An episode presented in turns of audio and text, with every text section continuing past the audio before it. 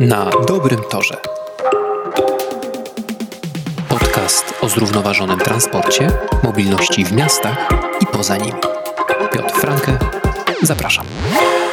Pod koniec września weszła w życie nowelizacja ustawy o planowaniu i zagospodarowaniu przestrzennym. Wprowadza ona szereg zmian. Studium uwarunkowań i kierunków zagospodarowania przestrzennego zostanie zastąpione przez plan ogólny, który samorządy będą musiały przyjąć do 2026 roku. Zgodnie z szacunkami Instytutu Geografii i Przestrzennego Zagospodarowania Polskiej Akademii Nauk, to właśnie obowiązujące cały czas studia przewidywały tereny zabudowy mieszkaniowej dla nawet 200 milionów osób. Prowadziło to nieuchronnie do pogłębiania chaosu przestrzennego i związanych z nim ogromnych kosztów finansowych oraz społecznych. W nowej ustawie pojawiają się także ograniczenia w stosowaniu decyzji o warunkach zabudowy, jak również zupełnie nowe narzędzia służące samorządom oraz inwestorom. Jednym z nich są zintegrowane plany inwestycyjne, czyli szczególny rodzaj planu miejscowego, który będzie powstawał na wniosek i z czynnym udziałem inwestora prywatnego. Czy nowa ustawa stanowi odpowiedź na problem niekontrolowanego rozlewania się miast? Jak nowe regulacje wpłyną na rozwój miast i dostępność transportu publicznego? Czy rewolucja w planowaniu przestrzennym wpłynie pozytywnie na aspekty związane z mobilnością?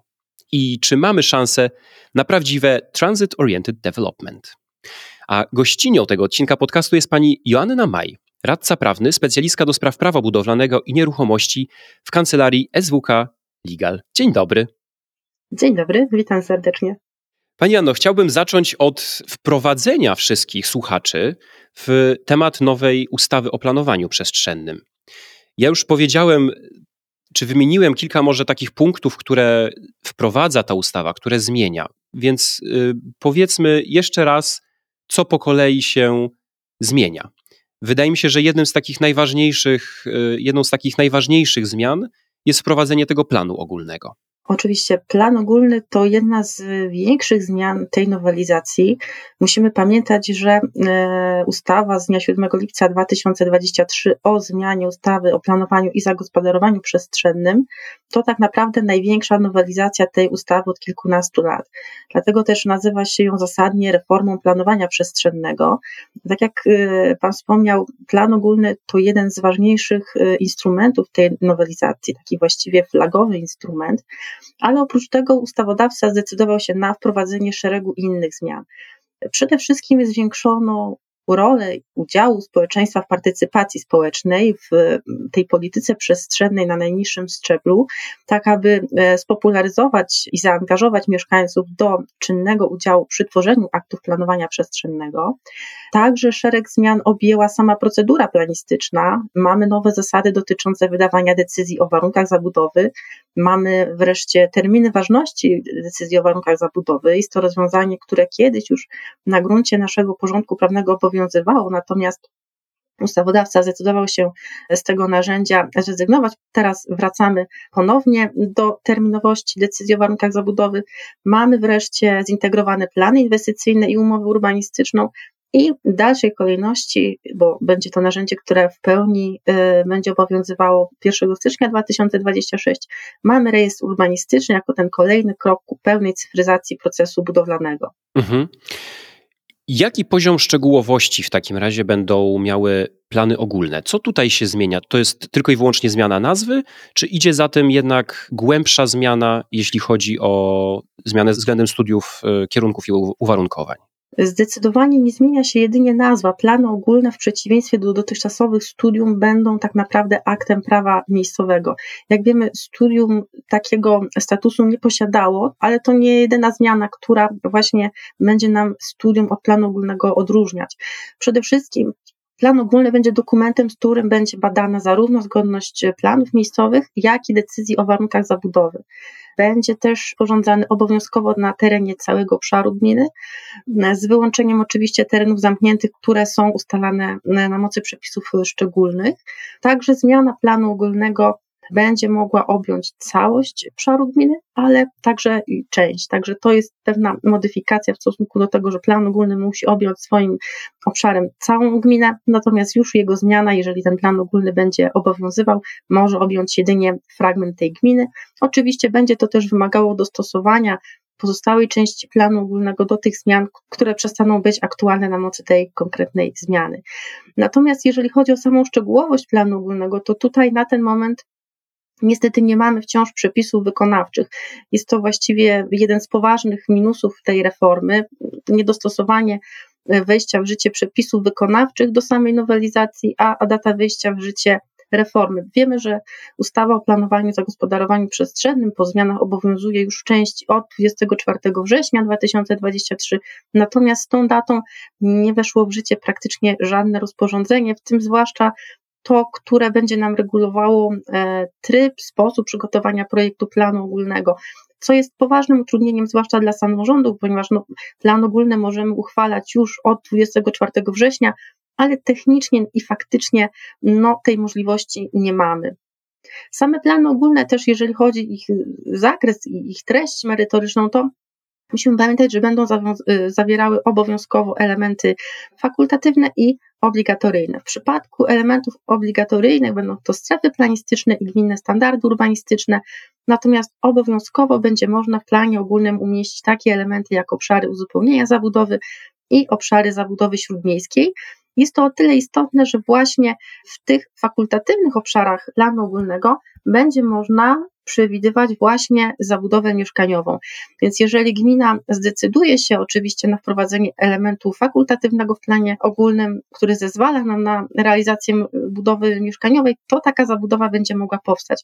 Jeżeli y, gmina nie przewidzi y, takiej zabudowy, to oczywiście e, możliwość rozwoju inwestycji mieszkaniowych będzie wstrzymana.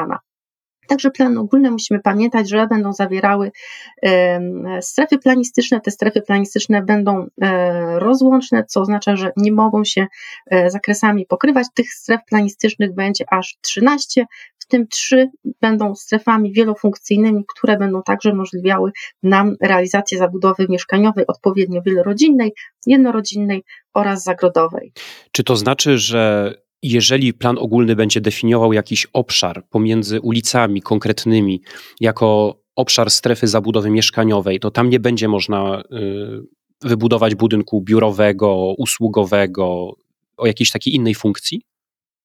Dokładnie tak. Tak jak wspomniałam, strefy będą dzieliły się w sposób rozłączny. Oczywiście sam y, przepis wykonawczy, oczywiście jak to będzie wyglądało w praktyce technicznie nie jest nam znany, więc y, tutaj nie, nie możemy przybliżyć y, naszym słuchaczom tego zagadnienia bardziej. Natomiast strefy będą rozłączne, co oznacza, że nie powinny się zakresami pokrywać. A są strefy mieszane jakieś o, o, mieszanej funkcji? Strefy mieszane są jedynie strefami mieszkaniowymi. To są strefy wielofunkcyjne z zabudową mieszkaniową wielorodzinną, jednorodzinną oraz zagrodową. Pozostałe strefy są wyliczone e, wprost. Są to na przykład strefa handlu wielkopowierzchniowego, strefa infrastrukturalna, strefa zieleni, czy też na przykład e, strefa komunikacyjna.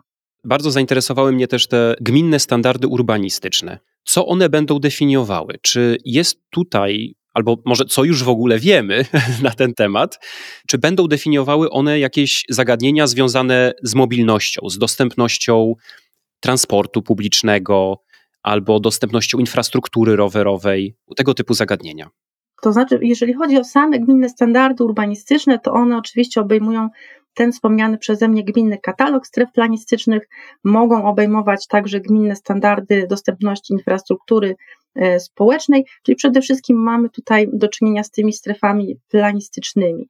E, w tych gminnych standardach e, urbanistycznych musimy określić profil funkcjonalny stref planistycznych i określone już w przepisach ustawy parametry i wskaźniki urbanistyczne, takie jak na przykład wartość maksymalnej nadziemnej intensywności zabudowy, maksymalną wysokość zabudowy, czy też na przykład maksymalny udział powierzchni zabudowy, wartość minimalnego udziału powierzchni biologicznie czynnej. To są właśnie takie aspekty. Oczywiście też nie mamy przepisów y, wykonawczych, więc y, trudno też nam powiedzieć y, coś więcej na temat faktycznego, technicznego ustalania tego katalogu. Na ten moment musimy się ograniczyć tylko tym, co mamy w ustawie. No w samej ustawie mamy niewiele, bo właściwie artykuł 13e traktuje na temat tych standardów na temat innego katalogu stref planistycznych.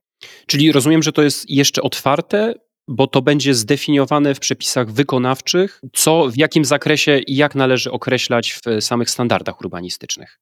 Tak, to będzie określone właśnie w tym rozporządzeniu, które jest obecnie na etapie konsultacji, opiniowania. Mowa tu o projekcie rozporządzenia ministra rozwoju i technologii w sprawie sposobu przygotowania projektu planu ogólnego gminy. No, gminne standardy będą elementem takiego planu ogólnego, to też y, musimy zaczekać, aż y, to rozporządzenie zostanie przyjęte, uchwalone i wtedy będziemy mogli już wiedzieć więcej na temat samego technicznego ustalania y, tego aspektu w planie ogólnym. Okej, okay, czyli rozumiem, że teraz mamy prawo miejscowe w postaci, czy będziemy mieli prawo miejscowe w postaci planów ogólnych jako tego dokumentu nadrzędnego. Czy coś się zmienia, jeśli chodzi o same plany miejscowe, te, które już zostały uchwalone, albo te, które są w trakcie procedowania w tej chwili? Musimy pamiętać, że dotychczas uchwalone plany miejscowe nadal będą obowiązywać. Na tej podstawie nadal będzie można uzyskiwać decyzje administracyjne, decyzje o pozwoleniu na budowę, decyzje środowiskowe, podziałowe, też inne decyzje związane właśnie z procesem inwestycyjno-budowlanym. Te plany także będzie można zmieniać, natomiast tu już musimy pamiętać, że ta zmiana będzie dokonywana na mocy nowych przepisów. Natomiast jeżeli do końca grudnia 2025 gminy nie uchwalą planu ogólnego, no to tutaj też nie będzie możliwe uchwalenie planów miejscowych. Jeżeli mamy z kolei wszczęte postępowania w sprawie zmiany miejscowego planu i niezakończone przed 24 września, no to oczywiście one mogą być kontynuowane na dotychczasowych zasadach. Wyjątkiem są tylko te procedury, które nie objęły jeszcze etapu wystąpienia o opinię lub uzgodnienia, te postępowania w sprawie zmiany miejscowego planu będą kontynuowane z uwzględnieniem częściowo nowych przepisów. Także tutaj takim momentem, czynnością graniczną jest właśnie wystąpienie o opinię lub uzgodnienia. Jeżeli do 24 września dana gmina nie wystąpiła o opinię i uzgodnienia, no to już to postępowanie powinno być kontynuowane na nowych zasadach. Czyli dopiero po przyjęciu planu ogólnego na nowych zasadach, to znaczy z tym zastrzeżeniem, że do dnia wygaśnięcia studium plan miejscowy będzie musiał zostać sporządzony zgodnie z zapisami, z zapisami y, studium. W takich przypadkach po prostu podstawą uchwalenia planu miejscowego będzie dotychczasowe studium. Aha, czyli w zasadzie to się nic nie zmienia. Dokładnie tak. Znaczy to jest jak gdyby w tym, w tym okresie przejściowym. Tak, tak. To jest właśnie ten okres przejściowy i tutaj ustawodawca dał taką możliwość, że jeżeli gmina nie ma planu ogólnego, to może jeszcze podeprzeć się ustaleniami studium. Okej, okay, czyli to nie jest tak, że zawieszamy w tej chwili pracę w, w w całym kraju wszystkie prace nad planami miejscowymi zostają zawieszone do czasu przyjęcia planów ogólnych, tylko tylko jest to takie dosyć płynne przejście pomiędzy jednym a drugim systemem. Jest to płynne, natomiast tutaj tą datą graniczną, która gdzieś tam powinna y, nasz niepokój budzić, jest właśnie 31 grudnia 25, no bo po tej dacie, jeżeli tego planu ogólnego już nie będzie, no to, to dalsze procedowanie nad zmianami miejscowych planów byłoby już poważnie utrudnione, już nie mówiąc o możliwości uzyskiwania warunków zabudowy, bo tutaj też plan ogólny będzie już ich podstawą. Czy to jest realistyczny termin? Myślę, że, że nie i, i zgodzi się ze mną większość samorządów. Y, jest to bardzo krótki termin, zwłaszcza, że, no tak jak wspomniałam na początku, nie mamy jeszcze przepisów wykonawczych, to, to jest poważne utrudnienie i też nie są znane kwestie związane z finansowaniem planów ogólnych. Wiemy, to generalnie e, będzie realizowane ze środków pochodzących z KPO, natomiast no tutaj też jeszcze nie wiemy y, na jakiej zasadzie, kiedy i czy rzeczywiście te środki uzyskamy. Y, stąd też wydaje się, że w nowej kadencji Sejmu ten termin powinien zostać e, przesunięty. Myślę, że co najmniej o, o dwa lata i, i byłby to wtedy termin realny. Też musimy pamiętać, że kwestie związane z przepisami technicznymi, czy, czy nawet finansowaniem, nie będą jedynym problemem samorządów, e, jeżeli chodzi o uchwalenie planów ogólnych. Będzie też bardzo duży deficyt y, osób uprawnionych na rynku do, do sporządzenia tych planów ogólnych. Osoby, które mogą takiej pracy się podjąć, też mają swoje położenie, więc rzeczywiście no, to wszystko wpłynie na to, czy rzeczywiście w tym terminie gminy się wyrobią. No jest duże ryzyko, że nie, właśnie ze względu na te aspekty. Jest to taka sieć naczyń połączonych i jedno zależy od drugiego. Na ten moment ten termin nie wydaje się realny. Okej, okay. Wspomniała Pani też o decyzjach o warunkach zabudowy, że tu następują dosyć duże zmiany. Jak to będzie wyglądało docelowo i jak będzie wyglądało w okresie przejściowym? Generalnie nowelizacja przepisów ustawy o planowaniu i zagospodarowaniu przestrzennym w kontekście warunków zabudowy miała właśnie służyć y, zapobieganiu takiego niekontrolowanego rozlewania się y, miast. Przede wszystkim pewna nowość w stosunku do tego, co było, a do tego, co jest po 24 września, dotyczy tego, że decyzja o warunkach zabudowy będzie musiała być zgodna z zapisami planu ogólnego. Dotychczas, jak wiemy, nie musiała być zgodna z zapisami studium. Po 24 września warunki zabudowy też stają się takim instrumentem uzupełnienia zabudowy, a nie jej kształtowania, co właściwie e, było dotychczas.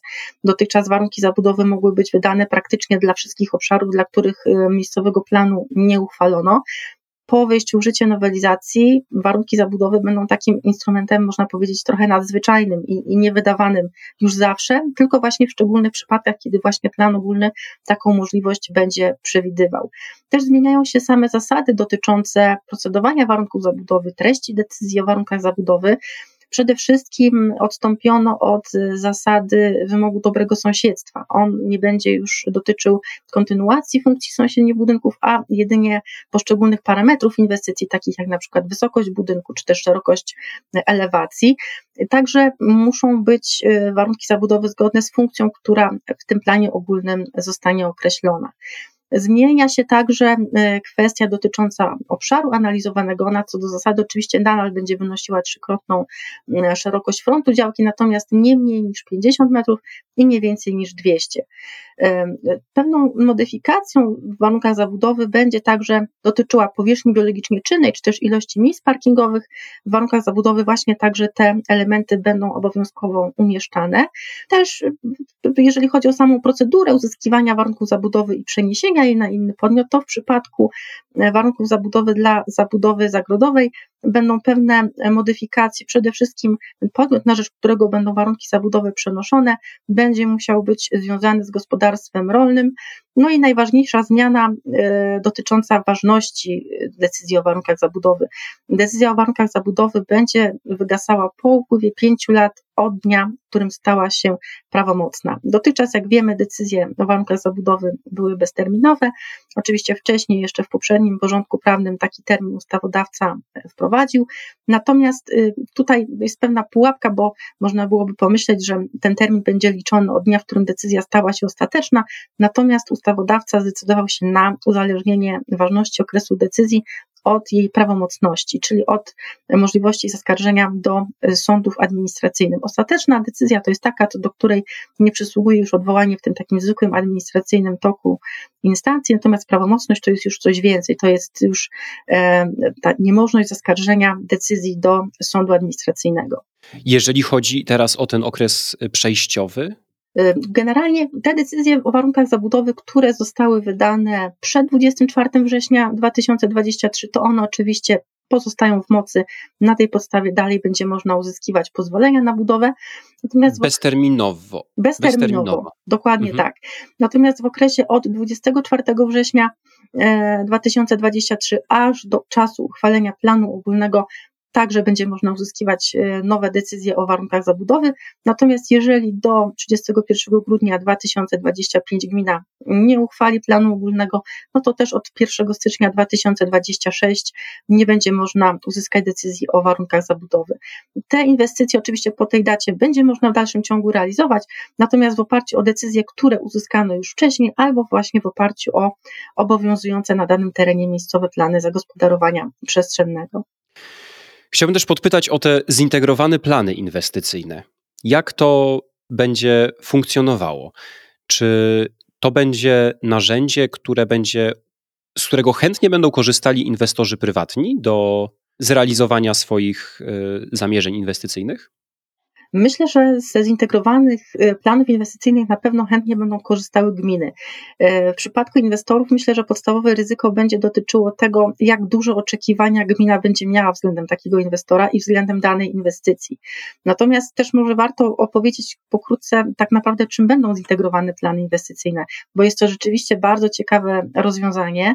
Jak wiemy, dotychczas mamy mm, przepisy specustawy mieszkaniowej, które także podobnym trybie przewidują właśnie możliwość lokalizacji inwestycji mieszkaniowych. W przypadku zintegrowanych planów inwestycyjnych mamy taką modyfikację, że będą to akty prawa miejscowego. Nie są co prawda zintegrowane plany inwestycyjne aktem planowania przestrzennego, bo ustawodawca przez ten akt zdefiniował inne instrumenty niż właśnie ZPI, natomiast jest to szczególna forma miejscowego planu zagospodarowania przestrzennego. W praktyce powoduje to, że gdy zintegrowany plan inwestycyjny wchodzi w życie, to na danym terenie powoduje utratę mocy obowiązującej miejscowego planu, który był na tymże terenie.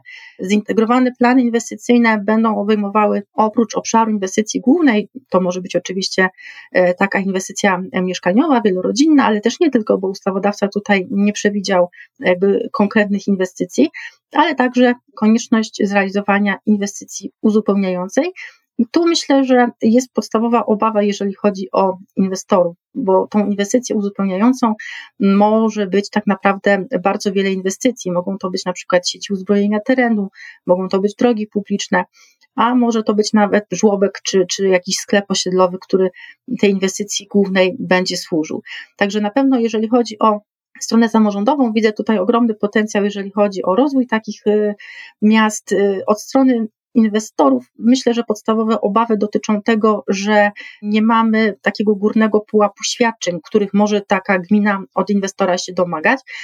I oczywiście ten brak limitu może w pewnym sensie tego dewelopera, mm, bo najczęściej będą to inwestycje mieszkaniowe, deweloperskie, jakoś stawiać pod ścianą. Natomiast sama popularność zintegrowanych planów inwestycyjnych myślę, że będzie zależała od y, szybkości ich uchwalania, od przebiegu samej procedury, od tego, czy te mm, uchwały rzeczywiście będą kończyły się sukcesem, bo jak wiemy, sam wniosek o podjęcie y, ZPI też nie będzie nam gwarantował, że, że takie ZPI zostanie uchwalone. Oczywiście trzeba będzie też y, spełnić szereg wymogów formalnych. Mm, ważnym elementem samej procedury będą też negocjacje między inwestorem a gminą, które oczywiście będą kończyły się podpisaniem umowy urbanistycznej. Czy dobrze rozumiem, że inicjatorem rozpoczęcia procedury opracowywania zintegrowanych planów inwestycyjnych raczej będą inwestorzy prywatni? A nie gmina. Tak, tak. Inicjatorem będą zwykle inwestorzy, będą to zwykle inwestorzy prywatni. Najczęściej będzie to e, inwestor inwestycji mieszkaniowych, bo generalnie mm, na ten moment stan prawny mamy taki, że od 1 stycznia 2026 e, nie będzie można już realizować inwestycji mieszkaniowych na mocy przepisów specustawy mieszkaniowej. Docelowo właśnie tą specustawę ma zastąpić ZPI. Oczywiście też e, były plany wydłużenia terminów obowiązywania specustawy mieszkaniowej, natomiast nie są jeszcze zmaterializowane w żadnej ustawie, więc trzeba przyznać, że ZPI docelowo nam te mm, przepisy e, regulujące specjalny tryb inwestycji mieszkaniowych zastąpią. Czyli trzeba przyznać, że to będą po prostu inwestorzy prywatni, najczęściej właśnie deweloperzy. Wspomniała Pani o tej umowie urbanistycznej, która będzie częścią tego. To właśnie ta umowa urbanistyczna będzie definiowała, jakie koszty albo jakie obowiązki będą ciążyły na inwestorze prywatnym? Zgadza się. Umowa urbanistyczna będzie zawierana w formie aktu notarialnego, będzie przede wszystkim określała zasady zbycia nieruchomości, do których y, się odnosi. Tutaj też Ministerstwo Rozwoju Technologii nam wyjaśniło, nie będzie to zamówienie publiczne, właśnie umowa urbanistyczna będzie zawierała szczególne wymogi i relacje między inwestorem a gminą, szczególne obowiązki inwestora i też obowiązki po stronie gminy. Natomiast jeżeli przyjrzymy się tym przepisom, to rzeczywiście można dostrzec, że obowiązki inwestora w umowie urbanistycznej są rozpisane w ustawie nieco szerzej niż same obowiązki gminy. No w przypadku umowy urbanistycznej po stronie gminy samorząd może zdecydować się na przykład do realizacji części inwestycji uzupełniającej, jeżeli ona oczywiście będzie wchodziła do zadań z własnej gminy, może także częściowo inwestora zwolnić y, z opłaty planistycznej. Natomiast dodatkowe obowiązki po stronie inwestora, które dziś w umowie urbanistycznej będą zawarte, będą przede wszystkim dotyczyły przekazania nieruchomości, które stanowi y, przedmiot ZPI, pokrycia całości bądź też części kosztów realizacji inwestycji uzupełniającej, także pokrycia kosztów generalnie uchwalenia samego ZPI, czy też nawet kosztów realizacji przez gminę roszczeń planistycznych, które są z tym związane. Wspomniała Pani o takiej obawie, że gminy mogłyby nadużywać zintegrowanych planów inwestycyjnych i nakładać na inwestorów prywatnych bardzo duże wymagania i oczekiwania co do pokrycia jakichś kosztów i realizacji inwestycji takich celu publicznego w zasadzie, które w zasadzie by uniemożliwiały inwestorom prywatnym zrealizowanie w praktyce takiej inwestycji, bo powodowałyby, że, że dana inwestycja byłaby nieopłacalna. Czy jest ryzyko w drugą stronę, że gminy nie będą w wystarczającym stopniu korzystały z prawa, które będzie im przysługiwało, do tego, żeby przerzucić część kosztów na inwestorów prywatnych. Myślę, że takie obawy wśród y, części samorządów mogą się pojawić. Oczywiście tutaj zawsze strona inwestorska zakłada ten najczarniejszy scenariusz, że, że gminy będą wykorzystywały do granic możliwości te przepisy, które mamy, no bo one rzeczywiście taką swobodę e, dopuszczają. Nie mamy wprost przewidzianych limitów tych oczekiwań gmin względem inwestorów, ani też konkretnego zakresu e, inwestycji uzupełniających, które mogą powstać. Natomiast wydaje mi się, że gminy też mają pewne swoje ograniczenia, które wynikają chociażby z przepisów y, ustawy o finansach publicznych, czy, czy też przepisów ustawy o samorządzie gminnym. Także wydaje mi się, że też może być po ich stronie pewna obawa, czy wszystkie inwestycje, które wchodzą w ich y, zadania własne, mogą przerzucić właśnie na stronę prywatną. Natomiast y, wydaje mi się, że na samym początku rzeczywiście może być podobnie jak w przypadku specustawy mieszkaniowej, gdzie rzeczywiście gminy bały się podejmować takich uchwał i większość wniosków była rozpatrywana właśnie negatywnie. Natomiast jak wiemy dobrze, teraz już y, specustawa mieszkaniowa cieszy się coraz większą popularnością. Więcej gmin chętnie korzysta z tego trybu realizacji nie tylko inwestycji mieszkaniowych, ale także tej infrastruktury towarzyszącej, która tym inwestycjom mieszkaniowym towarzyszy. Wydaje mi się, że podobna przyszłość będzie czekała właśnie ZPI. O ile oczywiście ustawodawca nie zdecyduje się przedłużyć ważności specustawy mieszkaniowej, no bo wtedy to oczywiście spowoduje też takie wydłużenie, jeżeli chodzi o pełne działanie ZPI. Myślę, że na ten moment gminy i inwestorzy będą jednak korzystali z tego, co jest im już znane, czyli właśnie z przepisów specustawy mieszkaniowej. Czy w zintegrowanych planach inwestycyjnych jest podobne narzędzie, czy podobny instrument, tak jak standardy urbanistyczne w specustawie mieszkaniowej? Bo wydaje mi się, że specustawa mieszkaniowa definiowała wymagania co do odległości do szkoły, przedszkola, przystanków transportu publicznego? Czy takie same wymagania będą albo analogiczne będą w przypadku zintegrowanych planów inwestycyjnych? To znaczy, jeżeli chodzi o odległości od szkoły podstawowej, czy na przykład od obszarów zieleni publicznej, to rzeczywiście takie y, elementy będą wskazane w gminnych standardach dostępności infrastruktury społecznej w planach ogólnych. I rzeczywiście tam na etapie planu ogólnego będzie musiało być precyzyjnie wskazane, czy dostęp do szkoły publicznej i właśnie terenów zieleni publicznej będzie zapewniony poprzez y, dostęp do działki ewidencyjnej we wskazanej odległości. Tam mamy w przypadku terenów położonych w miastach 1500 metrów, a poza miastami 3000 metrów.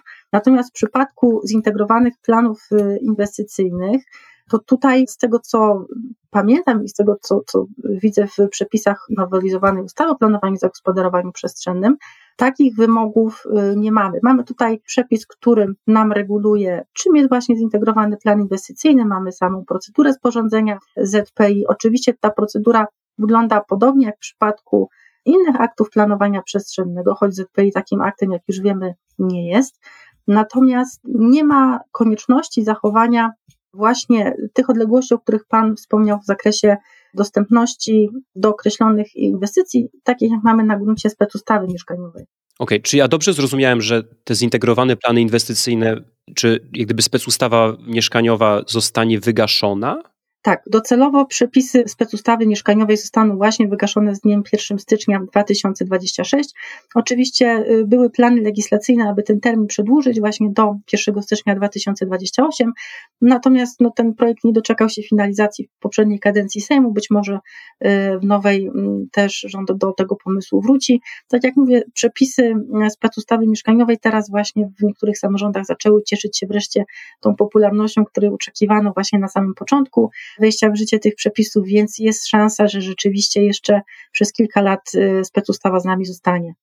W takim razie, czy uważa Pani, że nowa ustawa rozwiąże problem, który uważam, że jest jednym z większych problemów dotyczących planowania przestrzennego, a chodzi mi o niekontrolowane rozlewanie się miast. I to, o czym powiedziałem trochę na wstępie, że do tej pory gminy przeznaczały zbyt duże tereny na zabudowę mieszkaniową, no, co powodowało bardzo dużą elastyczność z jednej strony tego, gdzie możemy budować zabudowę mieszkaniową nową, ale z drugiej strony prowadziło właśnie do tego chaosu, rozprzestrzenionej, rozrzuconej zabudowy. Czy ta ustawa w jakiś sposób odnosi się do tego problemu? Można powiedzieć i tak, i nie. Z jednej strony mamy modyfikację przepisów dotyczących warunków zabudowy, tak aby już po 24 września e, teoretycznie warunki zabudowy stały się jedynie takim instrumentem uzupełnienia zabudowy, a nie właśnie jej kształtowania, co jest właściwie główną przyczyną, jeżeli chodzi o rozlewanie się miast, to właśnie nadmiar decyzji o warunkach zabudowy. Natomiast z uwagi na te przepisy przejściowe, które zawarto w ustawie o planowaniu i zagospodarowaniu przestrzennym, myślę, że przez jeszcze długie lata ta reforma tego nie zmieni, ze względu na to, że inwestorzy będą mieli możliwość jeszcze przez wiele miesięcy, możliwość składania wniosków o wydanie warunków zabudowy, tak aby te warunki zabudowy były bezterminowe. Więc zmiana tych przepisów spowoduje taki wysyp wniosków inwestorów o wydanie warunków zabudowy, tak troszkę na zapas i trochę z ostrożności przed tym, co po 1 stycznia 2026 ich czeka, a to z pewnością y, tej przykrej cesze naszego systemu planowania, czyli rozlewaniu miast, nie pomoże. Dlatego wydaje mi się, że jeżeli chcemy rzeczywiście doczekać się efektów reformy planowania przestrzennego, bo ten zamysł ustawodawcy jest oczywiście słuszny, to będziemy musieli poczekać jeszcze przynajmniej kilka lat i mieć nadzieję, że te decyzje o warunkach zabudowy, które inwestorzy uzyskają przez najbliższe miesiące, nie zostaną w pełni e, skonsumowane przez pozwolenia na budowę. Jeżeli tak się stanie, to rzeczywiście ta zabudowa no, nie przestanie się rozlewać tym remedium właśnie na ten problem miało być właśnie wprowadzenie terminu ważności obowiązywania warunków zabudowy. Ten termin pięcioletni rzeczywiście miał jakoś mobilizować inwestora do tego, aby w tym terminie po pierwsze y, uzyskać pozwolenie na budowę, a po drugie w ogóle zacząć jakiś proces inwestycyjny, aby tych decyzji nie było wydawanych wiele i aby gdzieś nie leżały y, w kącie i czekały na swoje pięć minut. Natomiast na ten moment ze względu na przepisy przejściowe wydaje się, że ten cel, który ustawodawca sobie postawił, no nie zostanie osiągnięty. Czy widziałaby Pani w takim razie możliwość tego, że, bo mówimy trochę o tym, że niewykluczone, że nowy rząd będzie musiał tak czy siak dotknąć e, tej ustawy, zmienić ją jeszcze raz. Czy uważa Pani, że powinno się zmienić i bardziej ograniczyć jednak e, kwestię wydawania teraz w tym okresie przejściowym decyzji o warunkach zabudowy? Myślę, że nawet jeżeli rząd zdecydowałby się na nowelizację ustawy o planowaniu i zagospodarowaniu przestrzennym, to raczej nie sądzę, aby to była zmiana na niekorzyść dla inwestorów. Myślę, że to środowisko inwestorskie nie pozwoliłoby na pewne modyfikacje w tym terminie. Zresztą podnosi się, że, że ogólnie ten termin 1 stycznia 2026 już w różnych kontekstach, nie tylko planu ogólnego, jest zbyt krótki właśnie na toczące się czy, czy planowane procesy inwestycyjne. Natomiast ogólnie przepisy przejściowe wymagałyby pewnych modyfikacji z takiego racjonalnego punktu widzenia, chociażby jeżeli chodzi o punkt widzenia samorządów i ich możliwości przeprocedowania pewnych planów. Jak wiemy, przygotowanie planu miejscowego czy też planu ogólnego, no bo to będzie narzędzie takie docelowe i obowiązkowe, no to nie jest łatwa sprawa, ani też nie jest sprawa e, krótka, jeżeli chodzi o sam termin. Też trzeba przyznać, że nowelizacja zawiera sporo błędów y, takich interpretacyjnych, czy też może nawet nieścisłości językowych, pewnych jakichś pomyłek, które mogą zaważyć później na prawidłowej wykładni tych przepisów. Więc myślę, że przede wszystkim nowy rząd powinien przejrzeć ustawę pod tym kątem. Mm, I jak wiemy, no, pośpiech jest złym doradcą, i tutaj rzeczywiście zabrakło nam tego czasu, takiej spokojnej, dokładnej legislacji i precyzji. Jeszcze wrócę trochę do, do tematu rozlewania się zabudowy, bo powiedzieliśmy już o ograniczeniu w stosowaniu decyzji e, o warunkach zabudowy. Chciałem jeszcze dopytać o kwestie planów ogólnych, bo na wstępie powiedziałem o tej analizie z Polskiej Akademii Nauk, gdzie ustalono, że dotychczasowe studia przewidywały zabudowę mieszkaniową o chłonności dla 200 milionów mieszkańców w całym kraju. Czy mamy szansę na to, że jeżeli opracowujemy teraz te plany ogólne, z tego poziomu te plany dotyczące możliwości powstawania zabudowy zostaną w jakimś stopniu ograniczone. W przypadku y, obliczania zapotrzebowania na nową zabudowę mieszkaniową, czy też chłonność terenów niezabudowanych, mamy na etapie konsultacji i opiniowania kolejny projekt rozporządzenia ministra rozwoju i technologii. Przepisy tego rozporządzenia będą nam ustalały zarówno wymagania dotyczące nowej zabudowy i zagospodarowania terenu, jak i wielkość określonych parametrów urbanistycznych w oparciu o analizę urbanistyczną. Jedyny problem z tym związany jest taki, że na ten moment faktycznie zarówno gminy, jak i inwestorzy nie wiedzą, jak obliczać takie zapotrzebowanie.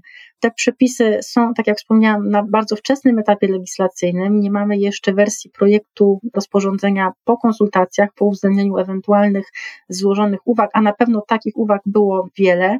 Natomiast musimy pamiętać, że to, co wiemy na dzień dzisiejszy, te przepisy będą nam zawierały szereg wymagań, które będą dotyczyły nowej zabudowy i zagospodarowania terenu i będą uwzględniały określenia w decyzji o warunkach zabudowy takich aspektów jak maksymalna intensywność zabudowy, minimalna i maksymalna nadziemna intensywność zabudowy, udział powierzchni zabudowy, szerokość elewacji frontowej, wysokość zabudowy. Także znajdą się tam informacje na temat geometrii dachu, minimalnego udziału powierzchni biologicznie czynnej, czy wreszcie minimalnej liczby miejsc do parkowania. Wszystkie te elementy właśnie będą obowiązkowo ustalane w decyzjach o warunkach zabudowy. Oczywiście też nie będzie to ustalane w sposób dowolny przez gminę, a właśnie w oparciu o analizę urbanistyczną, także będzie to szczegółowe, takie wręcz matematyczne wyliczenie, którym y, organ wydający warunki zabudowy będzie już związany. A jeżeli chodzi o plany ogólne, rozumiem, że jeszcze nie wiemy, jak będziemy obliczać zapotrzebowanie na nową zabudowę mieszkaniową i ta metodologia, rozumiem, też obliczania chłonności terenów niezabudowanych też jest nieznana, ale czy te dwa parametry będą ze sobą powiązane? Chodzi mi o to, czy chłonność terenów niezabudowanych i tych przewidywanych jako tereny zabudowy mieszkaniowej będzie uzależniona od tego zapotrzebowania na nową zabudowę mieszkaniową. Mhm, oczywiście tak. Akurat ten aspekt także mamy już sprecyzowany w przepisach rangi ustawowej w artykule 13d ustawy o planowaniu i zagospodarowaniu przestrzennym. Tam mamy precyzyjnie wskazane zasady wyznaczania stref wielofunkcyjnych z zabudową mieszkaniową lub zabudową zagrodową. I w tych właśnie strefach wielofunkcyjnych z zabudową mieszkaniową lub zagrodową suma chłonności terenów niezabudowanych, w tym luk w istniejącej zabudowie, nie może być mniejsza niż 70% oraz większa niż 130% wartości zapotrzebowania na nową zabudowę mieszkaniową w gminie. Jeżeli na tych obszarach suma chłonności terenów niezabudowanych lub w istniejącej zabudowie będzie większa niż 130% wartości zapotrzebowania na nową zabudowę, to można wyznaczyć strefy planistyczne wielofunkcyjne z zabudową mieszkaniową na tych obszarach, ale nie można wyznaczyć y, tych stref planistycznych na pozostałych obszarach gminy. Także tutaj także będą gminy związane tym parametrem, tym procentem, jeżeli rzeczywiście ta suma chłonności będzie przekraczać 130% wartości zapotrzebowania na nową zabudowę mieszkaniową w gminie, to oczywiście takiego terenu już na zabudowę mieszkaniową gmina przeznaczyć nie będzie mogła. To rzeczywiście wydaje mi się kluczowy sposób obliczania tego zapotrzebowania na nową zabudowę mieszkaniową. Dokładnie tak. No, szkoda właśnie to, o czym wspomniałam wcześniej, że te przepisy wykonawcze i sama ustawa rozjechały się w czasie i, i nie weszły w życie w tym samym momencie. No jest to spore jednak niedopatrzenie ustawodawcy, ponieważ no, plan ogólny możemy procedować już, nie mamy przepisów wykonawczych, a jest to niezwykle istotne nie tylko właśnie z punktu widzenia inwestorów, samorządów, ale też także mieszkańców. Wiemy, że, że mamy spory problem, jeżeli chodzi o dostępność mieszkań na rynku, więc no, są to takie mm, tematy rzeczywiście palące. No właśnie, jak wygląda ta perspektywa mieszkańców, obywateli? Bo jeżeli plan ogólny będzie definiował bardzo ściśle strefy zabudowy mieszkaniowej, to może się zdarzyć teraz tak, że na mojej działce, zgodnie z tymi przepisami i po 26 roku, czy począwszy od 26 roku, nie będę mógł wybudować domu. Jakie to ma konsekwencje? Czy będzie przysługiwało mi jakieś odszkodowanie z tego tytułu? Zdecydowanie tak, natomiast nie na etapie uchwalenia planu ogólnego. Tutaj obniżenie wartości nieruchomości, które jest spowodowane wyjściem w życie planu ogólnego albo zmiany planu ogólnego, nie będzie podstawą do żądania takiego odszkodowania. Plan ogólny, to już zostało wprost wskazane w samej ustawie o planowaniu i zagospodarowaniu przestrzennym, nie są taką bezpośrednią podstawą do realizacji inwestycji. One nie stanowią bezpośredniej podstawy do wydania pozwolenia na budowę, bądź też analogicznie do odmowy udzielenia pozwolenia na budowę. Dopiero właśnie ustalenia miejscowego planu zagospodarowania przestrzennego mają wpływ taki realny i rzeczywisty na wykonanie prawa własności nieruchomości, co oznacza, że oczywiście takiemu mieszkańcowi, właścicielowi nieruchomości będzie przysługiwało roszczenie odszkodowawcze, ale ono może być zgłoszone dopiero po uchwaleniu przez gminę planu miejscowego, który, no, jak wiemy, w przeciwieństwie do planów ogólnych, yy, obowiązkowy nie jest. Więc tutaj może pojawić się podstawowy problem związany z tym, że mamy na terenie gminy plan ogólny, który takiej zabudowy mieszkaniowej nam już nie przewiduje, ale nie mamy wciąż planu miejscowego, a tylko taki plan będzie nam stanowił podstawę do wystąpienia z żądaniem odszkodowania z tytułu utraty wartości nieruchomości. Więc tu może być podstawowy problem, jeżeli będziemy chcieli no, dochodzić jakiegoś zadośćuczynienia od gminy za uchwalenie planu ogólnego w takim, a nie innym kształcie tak troszkę usprawiedliwiając gminy, po części też nie będzie wynikało to z ich złej woli, ale właśnie z tego algorytmu, który nam będzie tą sumę chłonności przewidywał. Jeżeli mm, po prostu technicznie nie będzie można tamtej zabudowy mieszkaniowej zrealizować, no to oczywiście wiemy, że gmina mm, będzie musiała z tym się zgodzić i nie będzie mogła takiej zabudowy zgodnie z oczekiwaniem mieszkańca przewidzieć. A czy w drugą stronę, w przypadku, w którym plan ogólny Chociaż rozumiem, że plan ogólny sam w sobie nie jest znowu postawą do roszczenia, ale w przypadku planu miejscowego, w sytuacji, w której wartość nieruchomości w wyniku przyjęcia danego planu miejscowego rośnie, to tutaj te zasady związane z opłatą planistyczną co do zasady pozostały bez zmian, natomiast jeżeli mamy wzrost wartości nieruchomości, no to tutaj musimy liczyć się z tym, że także gmina będzie mogła żądać od nas odpowiedniej opłaty. Czy gminy wychodzą z takimi roszczeniami i stosują jak gdyby takie narzędzia i możliwości w zasadzie, które już w tej chwili są dostępne? Zdecydowanie tak, takich przypadków jest sporo, natomiast w praktyce też trzeba mieć na względzie to, że uchwalając miejscowy plan zagospodarowania przestrzennego, gminy zwykle starają się albo zachowywać dotychczasowy sposób y, zabudowy, a jeżeli y, ten sposób zmieniają, to zwykle jest to podyktowane jakąś ważną przyczyną, nie, nie dzieje się to w sposób dowolny czy z naruszeniem przepisów. Natomiast no, te przepisy dotyczące opłaty z tytułu obniżenia czy też wzrostu wartości nieruchomości, one już obowiązują od dawna i od dawna są też stosowane w praktyce przez samorządy. Aha, bo wydaje mi się to bardzo, znaczy takie trudne politycznie może nawet, żeby burmistrz wychodził z roszczeniem do własnych mieszkańców, do własnych wyborców. No, jeżeli miałby to zasilić budżet gminy, no to myślę, że tutaj wielkiego wyboru nie ma i z takimi też roszczeniami gminy wychodzą. Rzadko jednak zdarza się, że zmiana powoduje tak drastyczną zmianę, że ta wartość nieruchomości spada bądź też wzrasta. Zwykle to, co było w studium, jest gdzieś tam przenoszone prawie w tej samej formie do miejscowego planu. Bo w związku z tymi zmianami w tej chwili, które nastąpią, zastanawiam się, czy nie jest tak, że ryzyko tych roszczeń albo roszczenia ze strony mieszkańców może się pojawić ich bardzo dużo po prostu. Wydaje mi się, że tak, natomiast y, dopiero właśnie na etapie uchwalenia miejscowego planu. Niestety plan ogólny tej podstawy do wystąpienia z roszczeniem odszkodowawczym mieć nie będzie, y, dlatego też y, rzeczywiście można spodziewać się pewnego wysypu tych roszczeń, ale to dopiero po uchwaleniu miejscowego planu, który jak wiemy też nie jest działaniem jakoś specjalnie szybkim, więc uchwalenie planu, zarówno planu ogólnego, jak i planu miejscowego to są lata, więc niestety to będzie taki trudny okres zawieszenia też dla, dla właścicieli tych nieruchomości, których wartość uległa obniżeniu, zwłaszcza właśnie pod kątem tej zablokowanej możliwości realizacji inwestycji mieszkaniowej. A gminy mogą się obawiać albo świadomie nie uchwalać i nie przyjmować kolejnych planów miejscowych? Właśnie z obawy przed roszczeniami? Może tak być, chociaż wydaje mi się, że tutaj główną przyczyną nieuchwalenia planu mogą być właśnie względy finansowe, czy, czy takie względy obiektywne, czy też na przykład brak y, dostępności fachowców, który ten plan miejscowy mógłby przygotować. Natomiast jakiejś złej woli w samorządach bym się specjalnie nie dopatrywała.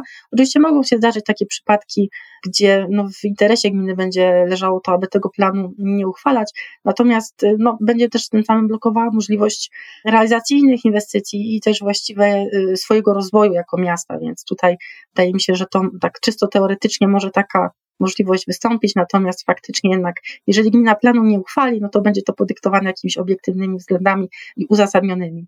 Czy ustawa wprowadza jeszcze jakieś zmiany, które rzeczywiście dotyczyłyby stricte jeszcze tematów związanych z mobilnością, z transportem? W tym przypadku można byłoby także wspomnieć y, o takim instrumencie, o którym właściwie mało głośno się mówi, a będzie miał niezwykle istotne znaczenie po 1 stycznia 2026, czyli właśnie o strategii rozwoju gminy. Strategia rozwoju gminy to jest instrument, który znany już jest od 2020 roku e, na gruncie ustawy o samorządzie gminnym, natomiast na mocy nowelizacji ustawy o planowaniu i zagospodarowaniu przestrzennym po 1 stycznia 2026 stanie się elementem obligatoryjnym, czyli obowiązkowo uchwalanym przez gminy. Ważna sprawa dotyczy tego, że e, z momentem wyeliminowania studiów część kompetencji, część ustaleń, które studia zawierały, została przerzucona właśnie do planów ogólnych, a część do dokumentu strategii rozwoju gminy. Po wejściu w życie przepisów nowelizujących ustawę o planowaniu, strategia będzie określała politykę przestrzenną gminy, ale tak naprawdę w praktyce będzie przesądzała o wielu elementach polityki przestrzennej, które dotychczas były określane e, w studium. Przede wszystkim będą tam zlokalizowane niezbędne inwestycje celu publicznego o znaczeniu lokalnym, a także inne niezbędne inwestycje właśnie z ich rozmieszczeniem na terenie całej gminy. Można powiedzieć, że studium niejako oddało strategii tą politykę przestrzenną gminy e, ustaloną w modelu funkcjonalno-przestrzennym. W tym modelu także obowiązkowo będą zawarte informacje właśnie na temat e, takiej mobilności czy, czy też e, komunikacji, jeżeli chodzi o rozwój gmin. W przypadku dokumentu strategii rozwoju gminy w modelu struktury funkcjonalno-przestrzennej będą właśnie zawarte kierunki rozwoju systemów komunikacji, infrastruktury technicznej i społecznej. Jest to obowiązkowy element strategii rozwoju gminy, która też obowiązkowo stanie się uchwalana od 1 stycznia 2026 na terenie całej gminy. Czy zdefiniowane jest jakiś, jakieś konkretne wymagania dotyczące właśnie kierunków rozwoju systemów komunikacji? Ustawa o samorządzie gminy w artykule 10e zawiera jedynie wyliczenie tego, co ten model struktury funkcjonalno-przestrzennej gminy powinien zawierać. Wskazano jedynie kierunki rozwoju systemów komunikacji, struktury technicznej i społecznej. Przepisy dotyczące strategii rozwoju gminy są bardzo lakoniczne i to akurat po wejściu w życie reformy planowania niestety się nie zmieniło. Niestety, niestety właściwie, bo oddano tutaj mm, bardzo dużą kompetencję gminom do ustalenia tego, jak te kierunki rozwoju będą rozumiane. Gmina ma tutaj dość dużą swobodę zarówno w zakresie ustalenia kierunków rozwoju systemu komunikacji, jak i samej procedury uchwalania strategii. Te przepisy, tak jak wspomniałam, są bardzo ogólne a szczególna kompetencja w zakresie uchwalenia szczegółowej procedury i tego, co w tym dokumencie strategii należy właśnie do kompetencji Rady Gminy i to jest konkretyzowane w uchwale, którą ta Rada Gminy będzie podejmować. Też takim istotnym aspektem dotyczącym infrastruktury, systemu komunikacji jest nowelizacja artykułu 15 ustęp 2 ustawy o planowaniu i zagospodarowaniu przestrzennym. E, przepis ten zawiera obligatoryjne elementy miejscowego planu zagospodarowania przestrzennego. Po 24 września ustawodawca zdecydował się, aby w tym miejscowym planie podać także minimalną liczbę i sposób realizacji miejsc do parkowania, w tym także miejsc przeznaczonych do parkowania pojazdów zaopatrzonych w kartę parkingową. Mamy także w gminnych standardach dostępności infrastruktury społecznej, czyli w tym elemencie fakultatywnym planu ogólnego, możliwość zapewnienia dostępu do szkoły publicznej, oraz do obszarów zieleni publicznej i w zależności od tego, czy mamy ten teren w mieście, czy też poza miastami, będzie on wynosił odpowiednio 1500 metrów w miastach i 3000 metrów poza miastami. Oczywiście będzie to liczone jako droga dojścia ogólnodostępną trasą dla pieszych od granicy tej działki do budynku szkoły i odpowiednio do granicy obszaru zieleni publicznej. Także jeżeli chodzi o przepisy zarówno ustawy o planowaniu, jak i też ustawy o samorządzie gminnym, mamy właśnie takie przypadki, gdzie wprost w tej randze ustawowej e, mamy mm, znowelizowane kwestie dotyczące właśnie komunikacji i infrastruktury. Oczywiście też możemy liczyć się z tym, że na etapie przepisów wykonawczych jeszcze te kwestie związane z konkretnym wyliczeniem ilości miejsc postojowych, czy też jakiejś dostępności do drogi będą już tam konkretyzowane e, w rozporządzeniach. No tak jak mówiłam, no niestety jeszcze y, zbyt dużo o nich powiedzieć nie możemy. Mam nadzieję, że teraz już, kiedy zawiązał się nowy Sejm i kiedy te prace legislacyjne wrócą już na właściwy tor, no to się szybko zmieni i będziemy mogli już tą nowelizację ustawy o planowaniu stosować w praktyce już na 100%. No to kibicujmy w takim razie zarówno ustawodawcy, tak żeby dobrze zmieniał ustawę i jeszcze raz niestety nowelizował ją, tak jak będzie to konieczne. Kibicujmy może też samorządom w takim razie w przyjmowaniu i uchwalaniu planów ogólnych. Chociaż ja czuję lekki niedosyt, jeśli chodzi o y, kwestie związane z y, mobilnością, właśnie z transportem publicznym, że że one nie do końca są jednak y, tak ujęte albo bardzo mało konkretnie Więc moja refleksja trochę po tej naszej rozmowie jest taka, że ta nowa ustawa nie przyniesie stricte rewolucji i takiej skokowej jakości w poprawie mobilności mieszkańców, tak naprawdę. Myślę, że zdecydowanie tak. Jak ogólnie zaobserwujemy sobie politykę legislacyjną, jeżeli chodzi o e, ten proces inwestycyjno-budowlany w ostatnim czasie, no to widzimy, że zdecydowanie ta polityka mieszkaniowa i inwestycje deweloperskie to był taki temat numer jeden. Gdzieś wszystkie inne aspekty i bolączki, z którymi borykają się i samorządy, i mieszkańcy, zeszły na dalszy plan. Mam nadzieję, że już w tej nowej kadencji także inne problemy, nie tylko mieszkaniowe, zostaną dostrzeżone i, i będziemy mogli spodziewać się także zmian na tej płaszczyźnie. I za to właśnie trzymajmy też kciuki. Bardzo serdecznie dziękuję. Gościnią tego odcinka podcastu była pani Joanna Maj, radca prawny, specjalistka do spraw prawa budowlanego i nieruchomości w kancelarii SWK Legal. Bardzo dziękuję. A ja zachęcam do śledzenia i obserwowania podcastu na dobrym torze, bo do tematu planowania przestrzennego myślę, że za jakiś czas będziemy jeszcze wracać.